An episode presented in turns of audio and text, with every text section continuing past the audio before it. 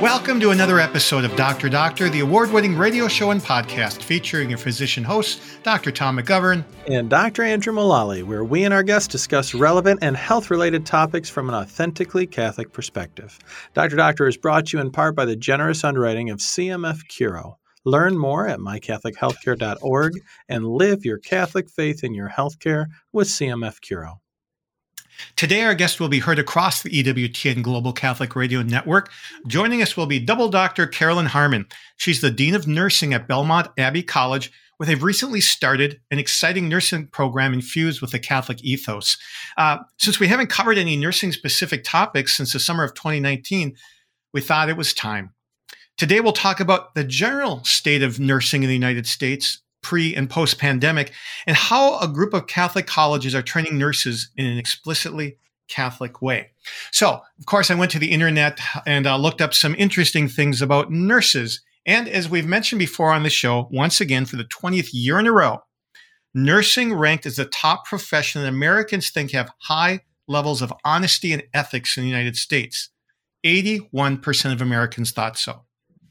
In second place were us doctors at sixty-seven percent. Third was elementary school teachers at sixty-four percent. Now, they also broke this down, interestingly, between those beliefs among self-described political liberals and self-described political conservatives. Hmm. And for nurses, it was, you know, it's eighty-two, eighty-three percent, uh, respectively, between conservatives and liberals. But shockingly, in this study, the belief that doctors are ethical and honest differs by twenty percent between Republicans mm. and Democrats.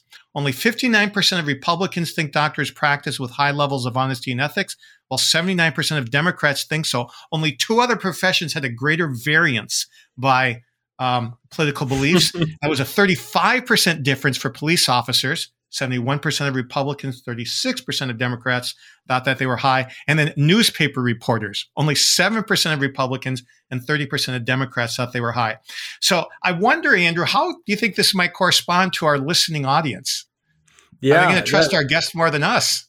Those are awesome. Uh, yeah, I, I think so. I mean, nursing in particular, you know, when you see a nurse, what do you think? They're there to help me, and I'm grateful. I mean, that's what you think when you interact with nurses and you see a nurse.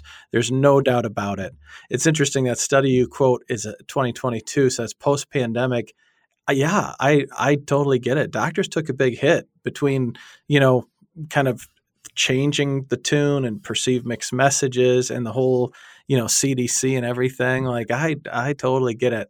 I, the thing that's actually most interesting to me about all the statistics, I yes. wonder, before nurses twenty years ago, who was more who was more trustworthy or whatever. I mean, you think of nursing, and I think, yeah, that's that's where they belong. They are up there. They're the most trustworthy. Uh, they are. And interestingly, there was about a seven to eight percent higher positive ranking during twenty twenty and twenty-one during the midst of the pandemic. And now oh, we've wow. come back down to pre-pandemic uh, levels of um, of belief in ethics. But Yeah, that, that that huge difference in um, political persuasion of how we appear. So I'm wondering, will we therefore get a bigger audience today because we're having a nurse on? Yeah, I I would totally believe it. And, uh, you know, it's it's really nice, too, especially we're talking about pre and post pandemic.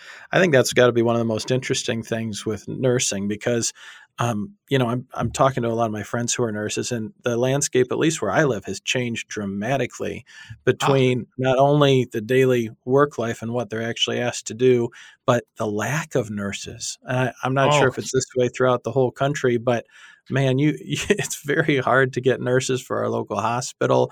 They're doing everything they can. They're trying hard, travel nursing, um, but it's just it's a needed profession. There's not enough of them, and and people love them, honestly, because when you're there and you're sick, you need help, you can never find the doctor. The nurse is the one who's going to help you get better, and people appreciate that. Right, and it, it makes sense. They have more time with nurses, although I'm curious how the rise of electronic medical record has affected nurses' abilities to interact with patients.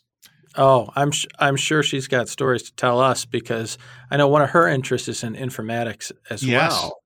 And uh, man, if there's anything that doctors love to do, we love to complain about the E H R. I, I'm thinking the nurses probably feel the same way, but I'd be interested to hear from her. Yeah, I'm adding that in on our question list to try to make sure I don't forget. As usual, we have more questions than we could possibly get through. Uh, but there's a number of exciting things going on at that college, which uh, I have visited a couple of times because I had a daughter graduate there. But uh, there are a number of Catholic colleges now with really good nursing programs. And I'll mention some of them. Um, I might forget some, but I know that the University of Mary in uh, Bismarck, North Dakota, uh, Steubenville, uh, Franciscan University has a great program. Benedictine College uh, has one. Um, I understand Providence College is starting one.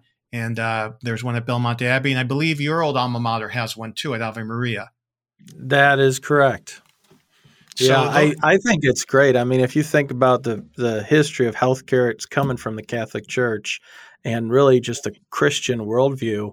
This is a huge opportunity. I think there's so many people who would appreciate a Catholic education in the nursing profession. That's huge. Right. And uh, most of these programs, or if not all of them, have solid Catholic bioethics training so that nurses are prepped if they get into a sticky situation, uh, knowing how to handle themselves.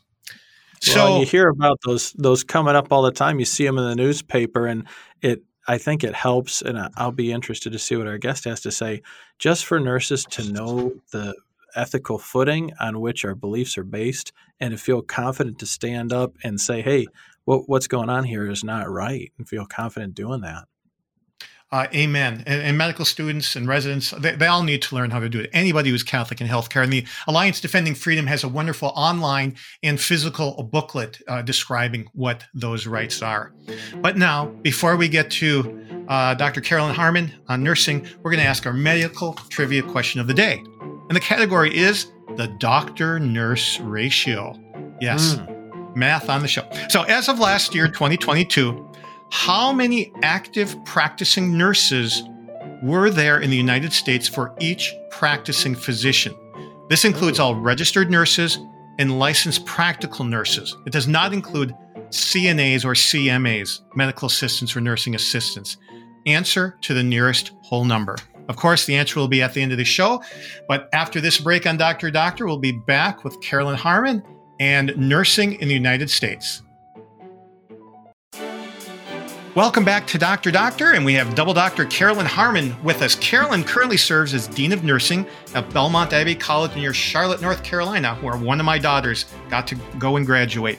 She received her P H D in nursing science from the University of South Carolina in twenty twenty-two, and her first doctorate, a doctorate of nurse practitioner uh, with an executive leadership focus, from the University of Alabama, Birmingham in twenty fourteen. She's a board-certified informatics nurse, certified Six Sigma Green Belt, and a fellow of the Amy Cockroft Leadership Program in twenty eighteen, recipient of the state of South Carolina's Palmetto Gold Award. She currently serves as past president on the National Board for the American Nursing Informatics Association, and she's the twenty twenty-one twenty-two recipients of the E N A and Sigma Foundation's research grant. Carolyn, welcome to Doctor Doctor. Thank you so much. I'm happy to be here. So, Carolyn, out of all the things you could have done in healthcare, you chose chose to become a nurse. What was it about nursing that attracted you? So, interestingly enough, most people talk about their calling to nursing, mm-hmm. and I Um, and one of the weird, odd people that did not have like that young uh, elementary school calling. I had no intentions of going into healthcare at all. And when oh. I was approximately fifteen years old, I experienced a death of one, not the closest, but one of a, a very, very close family member uh, from a sentinel event. And, um, here I am many years later. So you will notice and probably hear throughout this uh, segment that the beacon of my career has always been patient safety and uh, outcomes um, and all of those things that go with uh, patient safety, outcomes, informatics, data analytics, data science, all the fun stuff of making life better in healthcare. And then now I am uh, in academics, where I can mold and touch many other uh, students, uh, nursing students, so they can carry on um, the things that I find Um, utmost important in healthcare. So when you said sentinel event, did you mean there was some type of accident, oversight, mistake that led to this outcome? Yes, yes, yes. Man. There was ah. a mistake, and, and it led to the death of my grandfather. Oh, my goodness. I can see where that would instill a great desire to prevent that happening again. Mm-hmm. So in nursing, you've held a lot of different roles. What was your favorite part of direct patient care? I don't know. Probably, you know, this is going to probably sound odd. Um, I um, have done many things. Uh, I'm not, I will tell you what I did not ever do because it never was attractive to me. That's maternity, labor delivery, those type of things. But um, I did work emergency department as well as uh, open heart recovery. And I worked in open heart recovery for quite some time. And this is, sounds odd, but I loved the traumas that would come in there because we were a level one trauma center. We also had a residency program and we would crack the chest. Like uh, if somebody was cardiac tamponading or something like that. And I... I still have days that I would just, and I know this sounds weird, I just wish I could crack a chest. Yeah, only, only I think a health, another healthcare person understands uh, those feelings of, I mean, seriously, saving a life. You know, if somebody's like, mm-hmm. got a leaky, you know, we didn't sew them up enough, or I don't know, it's just something happening, and you crack that chest and you relieve that cardiac tamponade. It is just an amazing feeling. And I mean, like, you get that immediate satisfaction of like you had somebody going south on you and then mm-hmm. you saved them. So I guess that would be uh, something I missed. That was one of my favorite things. Carolyn, the, the field of nursing is so broad. What what do you think is the core characteristics of being a nurse? Well, there are, you know, um, we have our standards and guidelines. That is the basic um, professional nursing uh, core and standards, and that comes from the American Nurses Association. They but if have, you were talking to a twelve-year-old who was asking, what is a nurse, what would you tell them? What is a nurse? Uh, well, I think a nurse is a caring human being that is there to advocate and save lives of other human beings. It's all about. What's the special way n- nurses do that? We're the person who's there twenty-four seven with the patients, and we're the ones who can relate directly to the patients, their family members. Uh, we actually, I think it's the human... the humility, the service, the humanity, the holistic approach to the person, as well as their family members or loved ones. And uh, you grow, I mean, as you grow up in nursing, you become that person that you can notice those small changes, and you can save lives. You can, and the other thing I think that's really great about nursing is it's actually not that it's always about money, but it is a recession-proof profession. and, yes. and you can also change your, like if you get tired of one thing, you can change up and go to something else. So like, for instance, you know, I just said that I never was interested in labor and delivery, but I worked in open heart and also emergency department. Well, that's really kind of two different things. Mm-hmm. That so if you kind of like just want to change it up, you can just go to something else. Um, and I, I think for yourself. for for students especially who are who are looking down the road and saying, "Hey, I'm really interested in nursing." I know there's so many different options. Can you describe a little bit about, in general, what, what you might do if you're a nurse? Or is it too broad? It's hard to even pinpoint. Well, it is a very it, – that it's very broad, and I'm sure that I won't be able to hit all the key points. I mean, not even all the key points, but I can kind of – I can attempt to do that. And um, you have your different levels of care, which is your – hospitals, which is your, which is acute care, all the way to uh, like home care, uh, public health. You do not have to work in a hospital to be a nurse. And a lot of times I think that people have that narrow focus uh, that you have to work in that hospital environment. I even um, you know, if you listen to my bio, I have an informatics and quality and data mm-hmm. science background. That is like if you want to work with um, computers and nursing, which is completely um, weird. I mean, not everybody wants to do something like that. Usually we all try and get around it. Right. I mean, I actually loved it because I like to, I like the satisfaction of seeing the results of my work. And for instance, one of how I did that through my informatics and quality and data life is I took a uh, one facility from the sixty-eighth percentile in quality scores to the ninety-eighth. And now, nice. Yes, it did take me approximately a year, maybe a year and a half to do that.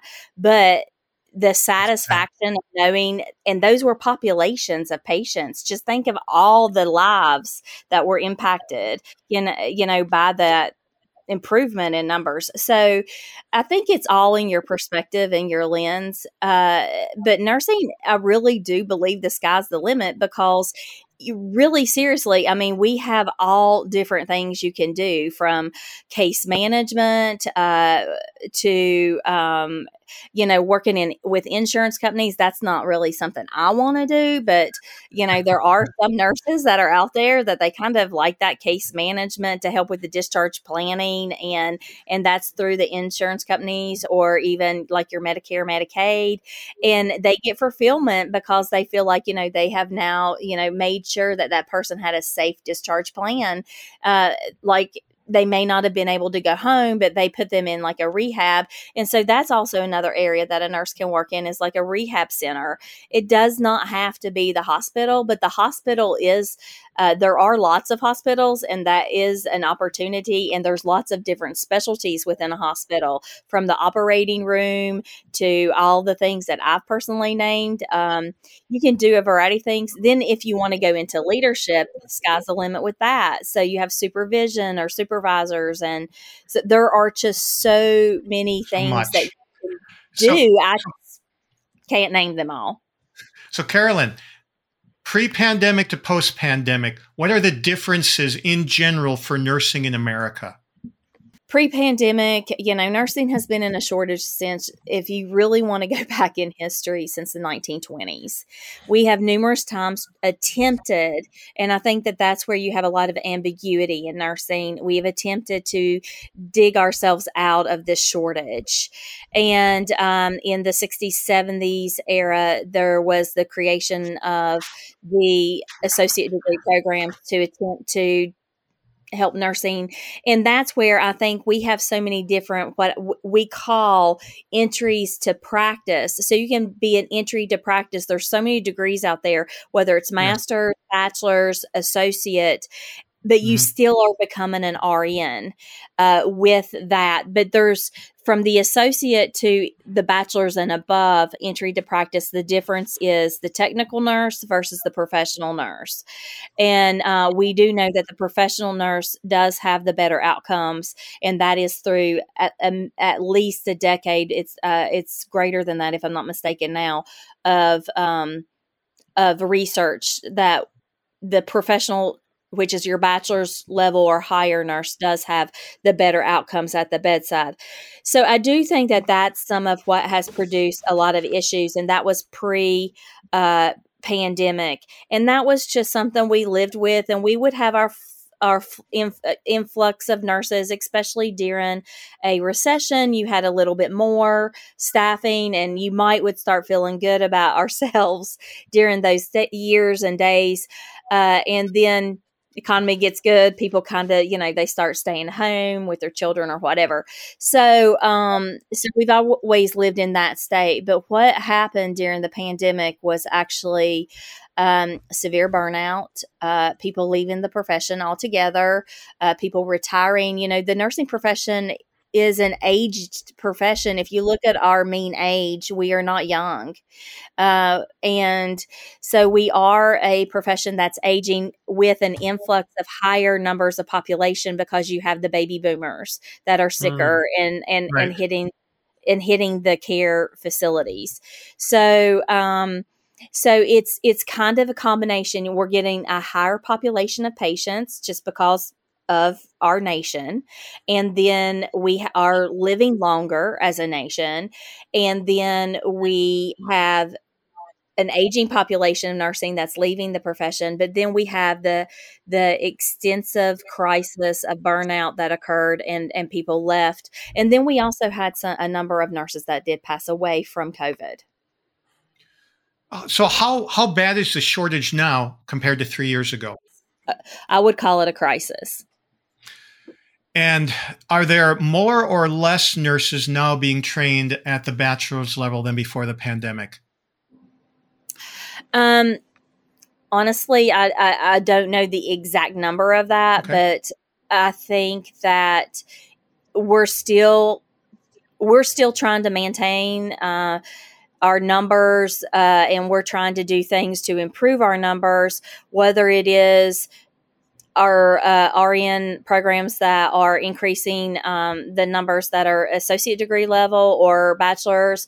But we, as a whole, are doing a wealth of of things. But th- you know, the problem with nursing, it's a, it's a cycle. I don't know if you understand the regulatory aspects, and we are highly controlled, and it's, it's a, it's a cycle of, of issues that, that is why we cannot get out of the shortage. And it's because our seats for our student, our student number seats are controlled by our boards of nursing that is at the state mm-hmm. level.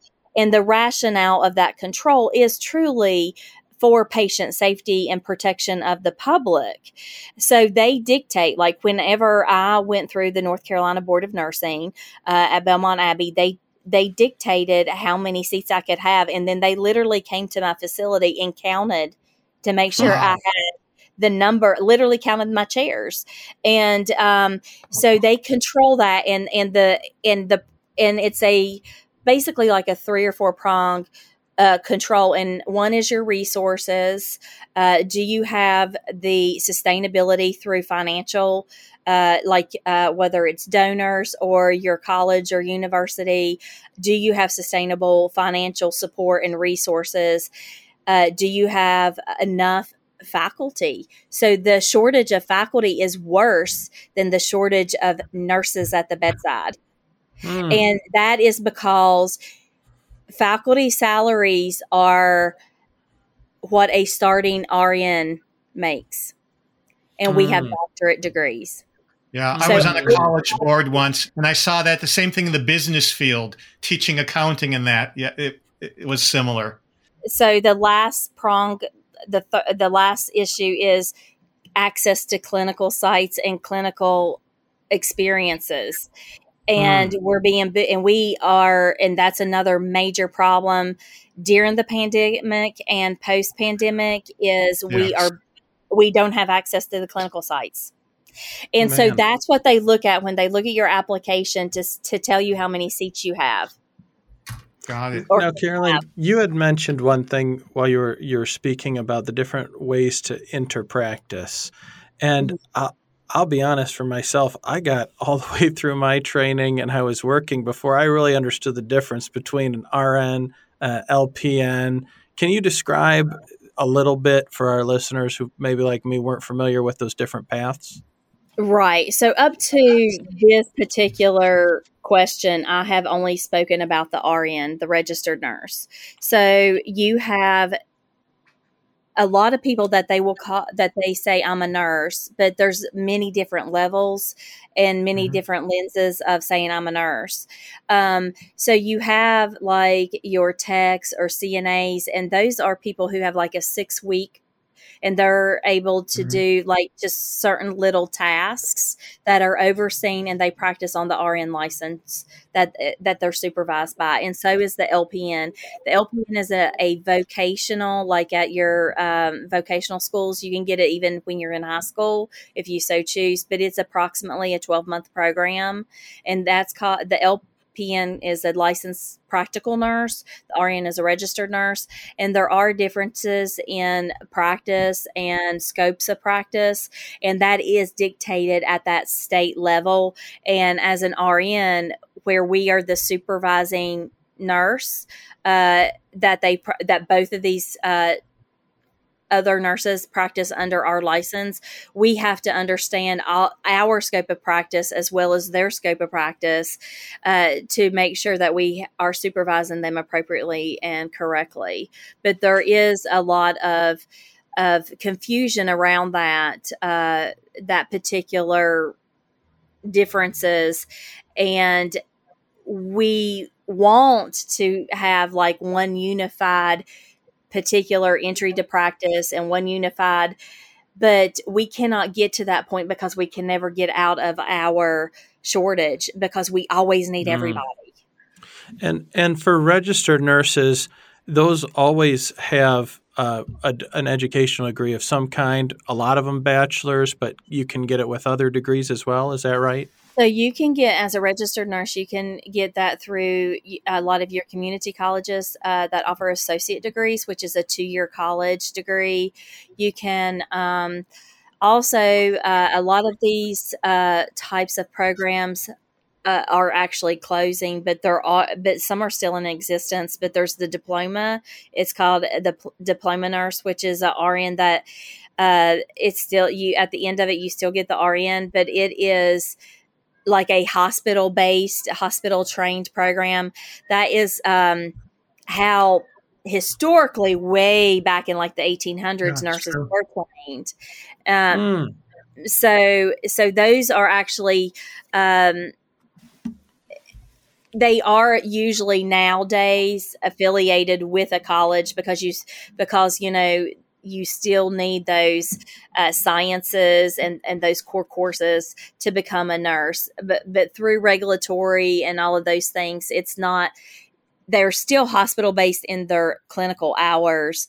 It's just a little bit different. And so you have the those two that are lower than your bachelor's, but some of your higher innovative, uh, like Johns Hopkins, University of South Carolina, they have created what's called a master's entry to practice, where you get a generic master's degree without the nursing specialty, where most masters in nursing, you have a specialty focus because mm-hmm. this is sure. you've received your R N, but these are where you have this generic. So you enter with a bachelor's that is not a nursing bachelor's, but it's a bachelor's that's, um, that is an approved or, you know, a, an approved, like a, a public health or social work mm-hmm. bachelor's, something like that. And you enter and then you hit both the um, core competencies of, of the R N at the bachelor's level, as well as the R N at the master's level. And you graduate with the M S N, no specialty. And you do take your NCLEX, which is your licensure R N exam at the end of that program. And you enter. So what the hope is through that type of program is that it improves our outcomes at the bedside because it's a higher level of entry to practice. And with that, I think we're going to take a break here and come back and talk specifically about the exciting things going on with your program in particular um, here on Doctor Doctor. And we are back on Doctor Doctor today talking about the nursing profession in general. And we're talking with Carolyn in particular about this really exciting program you guys got down at Belmont Abbey. Can you tell us what's going on down there? So it's really amazing, and it's an amazing opportunity to have become the founding dean. And it was not just for one program. It actually is for a department. So we offer multiple programs, which is pre-nursing. Uh, B S, uh, the B S N is what you take the last two years of your, after your first two years of pre-nursing. Or if you are one of those associate degree nurses and you want to return to get your, uh. or a your bachelor's, we do offer the R N to B S N. And then we also offer an M S N that is focused in leadership with multiple pathways. So your pathway can be clinical leadership, executive leadership, academic leadership, clinical education leadership, or informatics leadership. So, and are those typically nurses who have already spent some time with patients and then come back and get that? So with leadership, it's not a um, not as clinically focused as like your nurse practitioner right. or clinical specialist programs. So uh, a lot of times, yes, they do have experience, but they may not have as much experience as expected whenever um, you're looking at a, applying to a clinical program. So what's unique or what is found in your program that wouldn't be found in a non-Catholic setting? So in all of our programs, what uh, I think sets us aside from all of the others is an, actually a number of things. One is ethics, and we uh, the we live in a I say live because it's a wonderful institution that lives the mission day to day.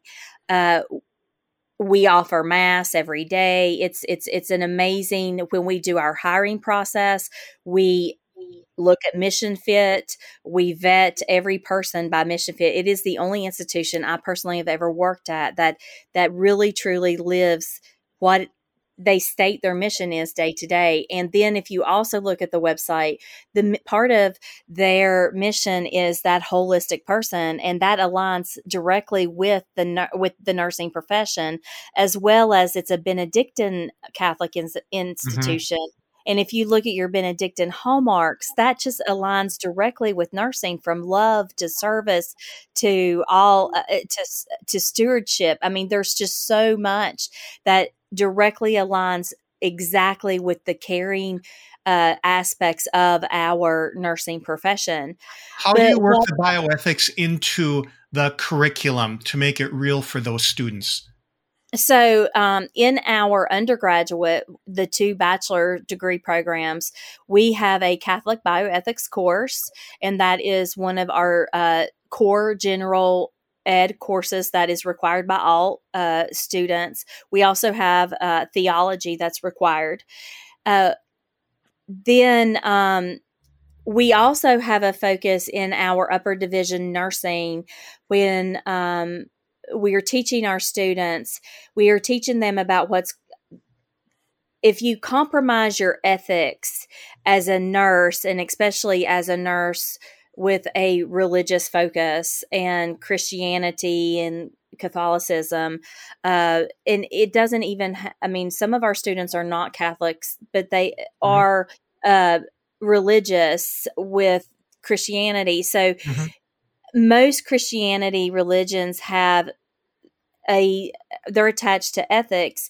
And what we found through COVID is that a lot of nurses, and a lot of nurses are religious, and and if they feel like their ethics are compromised, they go into what's called moral distress. And moral distress leads to burnout. And all of this is is is researched, and it's it's validated through research mm-hmm. that this does truly happen, and this is why nurses leave. So what we teach our students is how to speak up, how to advocate, how to do these in a professional manner, not belligerent or or to, you know, but professionally, so that they do not have those tendencies to go down a path of an ethically compromised or a moral distress, or just do, don't feel like they can speak up. There's other tools that we teach them in that toolbox, and it goes back to the holistic person of them as a nurse. Because if you can't, if you are not cared for through self-care, and it's not like we're trying to say, oh, do all this funny stuff, but like you do have to have enough sleep and rest and new appropriate nutrition and exercise to feel healthy enough to care and make others healthy. Because if you're unhealthy, you cannot make others healthy. And that is part of your goal as a nurse. So we Carolyn, also- if, if there is something that happens during their clinical years, so when they're a junior and senior in college, they're spending time with patients. If a situation comes up they're uncomfortable with, if there's some way they can go back to the school and talk to some expert about how they could handle that situation yeah. in the future. So actually we under, so first of all, in nursing, we do not have our students, um, we have faculty with our students. So they're, so if there's something that happens at the point of care, uh, they are to go to their faculty member. And wait, you've that- got clinical faculty from Belmont Abbey that goes on the floors where your students are training. Yes, and that That's is amazing. so that that is so that we do not have any issues. How with- common is that?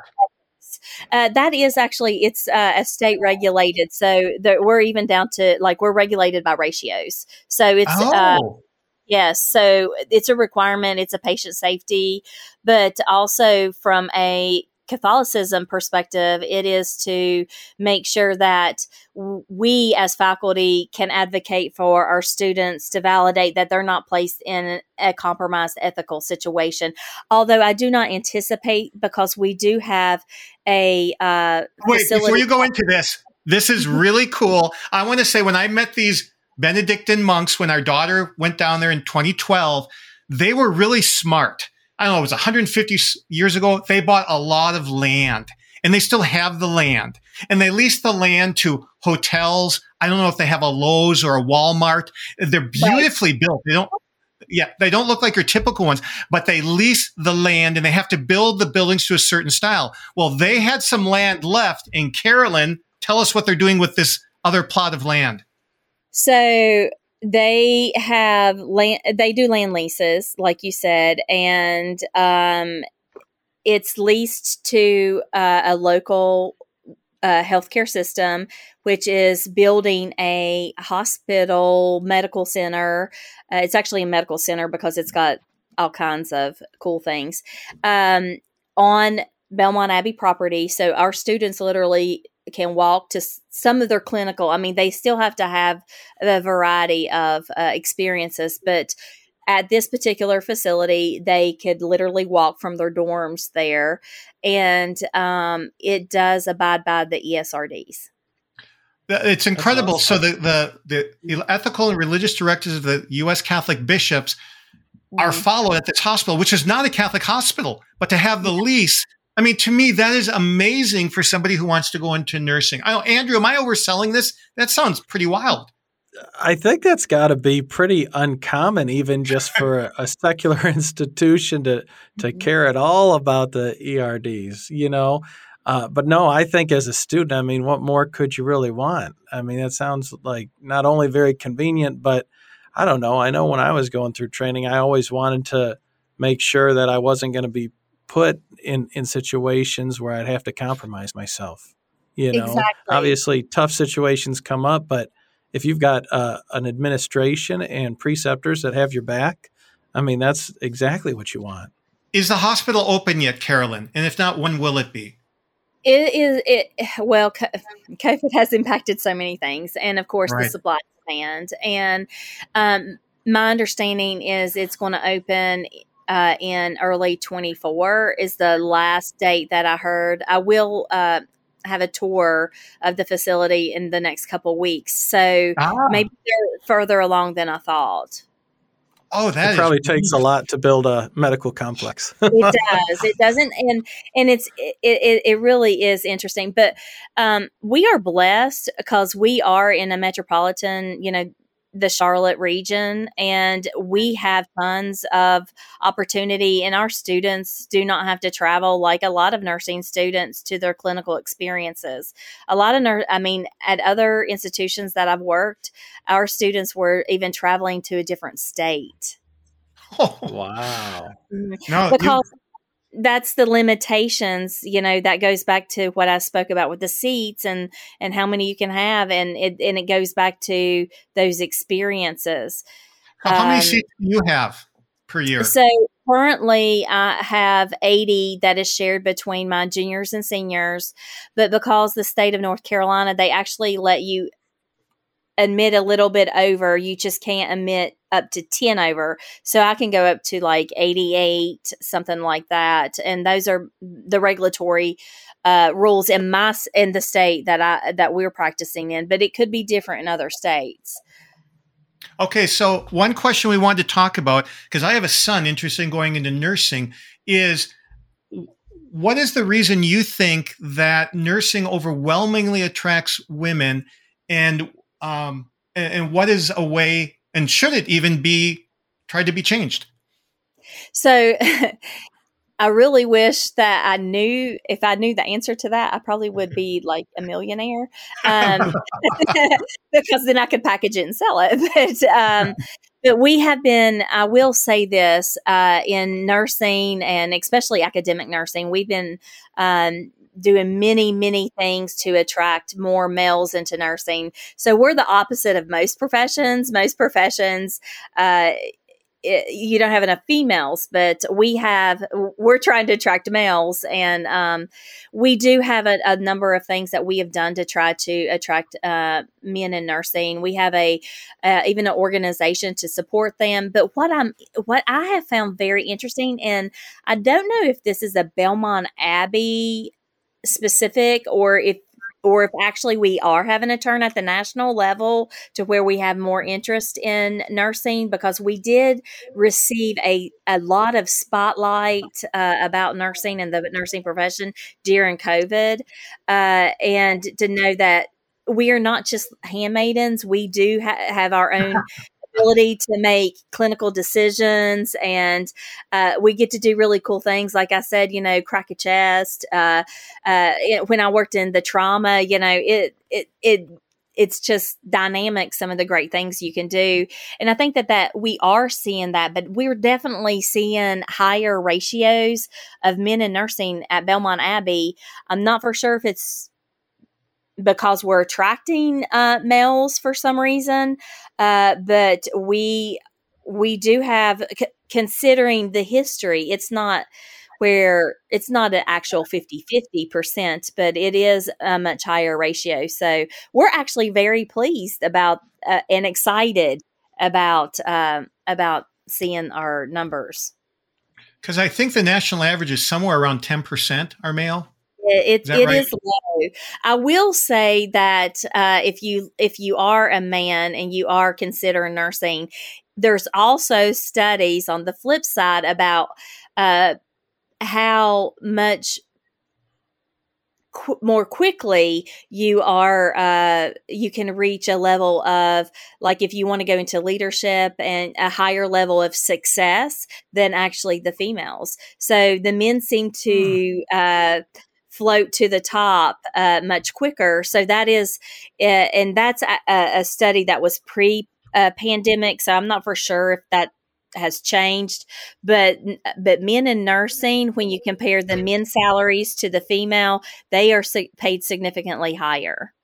Hmm. It's so, an interesting ca- study. It's an interesting study. Carolyn, as, as we're approaching the end of the interview, one of the things I always try and keep in mind is folks who are thinking about going into nursing, especially students, or as Tom said, he's got a son who's thinking about nursing. What kind of advice would you give to these kids who are trying to figure it out? So, first of all, you ha- and and this may sound silly, but um, I don't like, because we are limited on our seats, I want to give our seats to somebody that really knows that they want to become a nurse.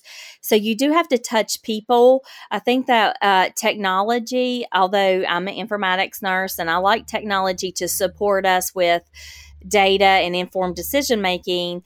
Um, however, my research says that it's a patient, there's some patient safety problems there. So that's a sidebar, but uh, uh, that may be another, you know, maybe we could do another uh, broadcast on our results and, and technology. However, I do believe uh, that technology has changed the way we function as a society significantly, uh, to the point that we at Belmont Abbey and a lot of other institutions uh, in nursing has started off our program as going back to the basics. So one of your first assignments is therapeutic communication, because you do have to go into a room and you do have to talk to a person and you do have to assess them and look at their skin tone and all these other things that informs you as a nurse if something is going on, or if they, or if there's a change in that, in that person. And what I have, we have noticed in nursing is that uh, students ask, "Oh, so I don't text my patient?" Uh, no, you go in the room and you talk to your patient and you talk to their families. And oh, so, so it's just a change in our society, and, and, and the, you know, we have people in college now that doesn't know what it was. And now I'm going to sound really old, but they don't know what it's like to not have a cell phone, yeah, or, right. um, or all of that other technology that we're seeing, the smartwatches, which I love that stuff too. And I utilize it, but, um, but your eyes, I mean, your senses is what helps you know how to to care for your patient. And so, so we. So, Carolyn, what would you recommend a high school student do hands-on before college to kind of get a flavor? What kind of shadowing experience do you think are the most valuable? Shadow a nurse to see if this is something you really want to do. I've even, um, um, and and actually, you know, tried not to go into, um, like if you like a specialty, just make sure that maybe it's, if you shadow and you didn't have the greatest experience and you think, oh, this may not be for me, try to do something else, because sometimes you may think you want to do like pediatrics or labor and delivery.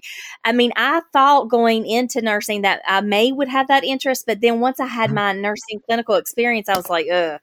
And, and, and when I went into cardiac, uh, it was like, that was my love. And mm-hmm. so try, if you're going to shadow, just give it a chance and maybe do a few shadow experiences, but also know that you're going to touch a person. Um, and, and I know that sounds really weird, but sometimes that's when they go and they have that first experience, they have their, their therapeutic communication, and then they do their head, to, the first head to toe assessment, and they touch somebody and they're like, mm, I didn't really realize I was going to have to deal with blood or touch people or, or, or the, those things. And it's, and I, I, I don't really know where that, but, but you're going to do that. So that's something that, you know, just make sure it's something for you. Uh, my husband is a police officer, and not everybody, I mean, I like clean bodies, like the open heart, you know, and it's still controlled. But like, for instance, he can go to a car accident and be out on a scene and be okay with that, where I'm not for sure if I would be okay. So it's just yeah. each their own and their personal, what can you do? But just know that technology augments a nurse's role, but it is not the entire nurse's role. You're right. Carolyn, this has been a fun interview. Thanks so much for being with us. Thanks for the exciting news about what's going on at Belmont Abbey College. I think it's great. But uh, we gave a shout out earlier to a number of other Catholic schools that are doing uh, excellent nursing training. Maybe we'll have you back on to go over informatics. But thank you so much for being with us, Carolyn. You're welcome. And we are back with Doctor Doctor and the answer to the medical trivia question. Tom? Yes, the doctor-nurse ratio. What is it in the United States? And nurses, that would be all registered nurses and licensed practical nurses, R Ns and L P Ns. And the ratio for every doctor, there's approximately five of those nurses in the United States. Um, so last year, the total number of active nursing licenses was just over four million, and the active number of physicians was about nine hundred forty thousand. So um, there's a lot of them, and there's yet there's not enough. That's just incredible. Uh, yeah, and I think lots that, of opportunity for, for students, people who are interested. So that brings us in. Oh, I'm sorry. That was the wrong numbers. The active physicians was over a million, and that nine hundred forty was the L P Ns. The four million was R P Ns. So there's oh, just over five million of the nurses, a million of the doctors, and the top three takeaways, Andrew, are... ah, yes. Well, thinking about the profession as a whole, there's just not enough nurses. You know, the nursing shortage has got to be the biggest takeaway. I see it in, in my daily life, interacting in the medical community up here, but I know that's the case everywhere. Uh, number two, a phrase she used several times was, nursing gives you the opportunity to kind of switch switch jobs and reinvent yourself. If you find that, man, I'm in this and this is not exactly what I thought it was going to be, or I would like a change of pace, nursing, unlike a lot of other areas in medicine, you can actually switch jobs and do something totally different with your license and still get to help and care for people, which is really, really unique, I think, especially in healthcare. And then number three, I guess the, the third takeaway for me would be the faith-based options for training. You know, I'm a huge fan of the Newman Guide schools, and the mm-hmm. idea that you can get a, a nursing education and have a job right out of college, which a lot of a lot of degrees don't necessarily give you that, um, but do it in a faith-based way. That's amazing. It sounds like a good deal. Yep, that wasn't there when I was going through school, so I really admire that it is. And we were talking off air. You know, one of my books of the last year that I loved was a book called Range by David Epstein, and it was uh, basically the the Roger Federer versus Tiger Woods thing, is the better athlete the one who did a bunch of sports or the one who only did one? And mm. it's becoming very common now to, to change professions or jobs as you grow up. And I used to think, well, that's just someone who doesn't know what they want to do. But really, what do you know about yourself when you're eighteen? Are you going to really pick a job? And that's why even the U S military, which is losing a lot of people who go to the service academies like West Point and Naval Academy, they don't have a higher rate of retention than those who just come out of college, uh, and a lesser retention than those who just enlist and then become officers. So they had to even do something in the military where they said, oh, you don't want to be an artillery officer all your life? Well, we will give you another option, and now you can change. So wow. that that's valuable. And actually, those people become even more valuable at their jobs because they have another way of looking at the world. So I think your point on that is a, a tremendously excellent one. Oh, yeah. I mean, just the, the opportunities. You know, she had mentioned recession-proof. Yeah, yes. Talk about yes. job security. There's yes. nurses needed down the street from every place in America. So I think it would be a great thing to consider, especially if you know you want to get into healthcare. Amen. Thanks for listening to another episode of Doctor Doctor. You can find all our old episodes on our website, doctor doctor dot org. Just click on Episode Archive. You can search all our episodes by uh, guest or topic. And near the top of the homepage, you can check out our video version at the YouTube link, and you can also click Submit a Question, give us great ideas for future shows. This is Doctor Tom McGovern. And Doctor Andrew Mullally, and we're signing off until your next dose of Doctor Doctor. The views expressed on Doctor Doctor do not necessarily represent those of your co-host. Have a question for our doctors or a topic you'd like to hear about? Call or text your questions to our text line at two six zero, four three six, nine five nine eight. Or fill out the form at doctor doctor dot org. You can follow us on Facebook and Instagram at Doctor Doctor Show, and tune in for new episodes every Friday, plus find all our past episodes at doctor doctor dot org. This show is a production of the Spoke Street Media Podcast Network. For more great podcasts, visit spoke street dot com.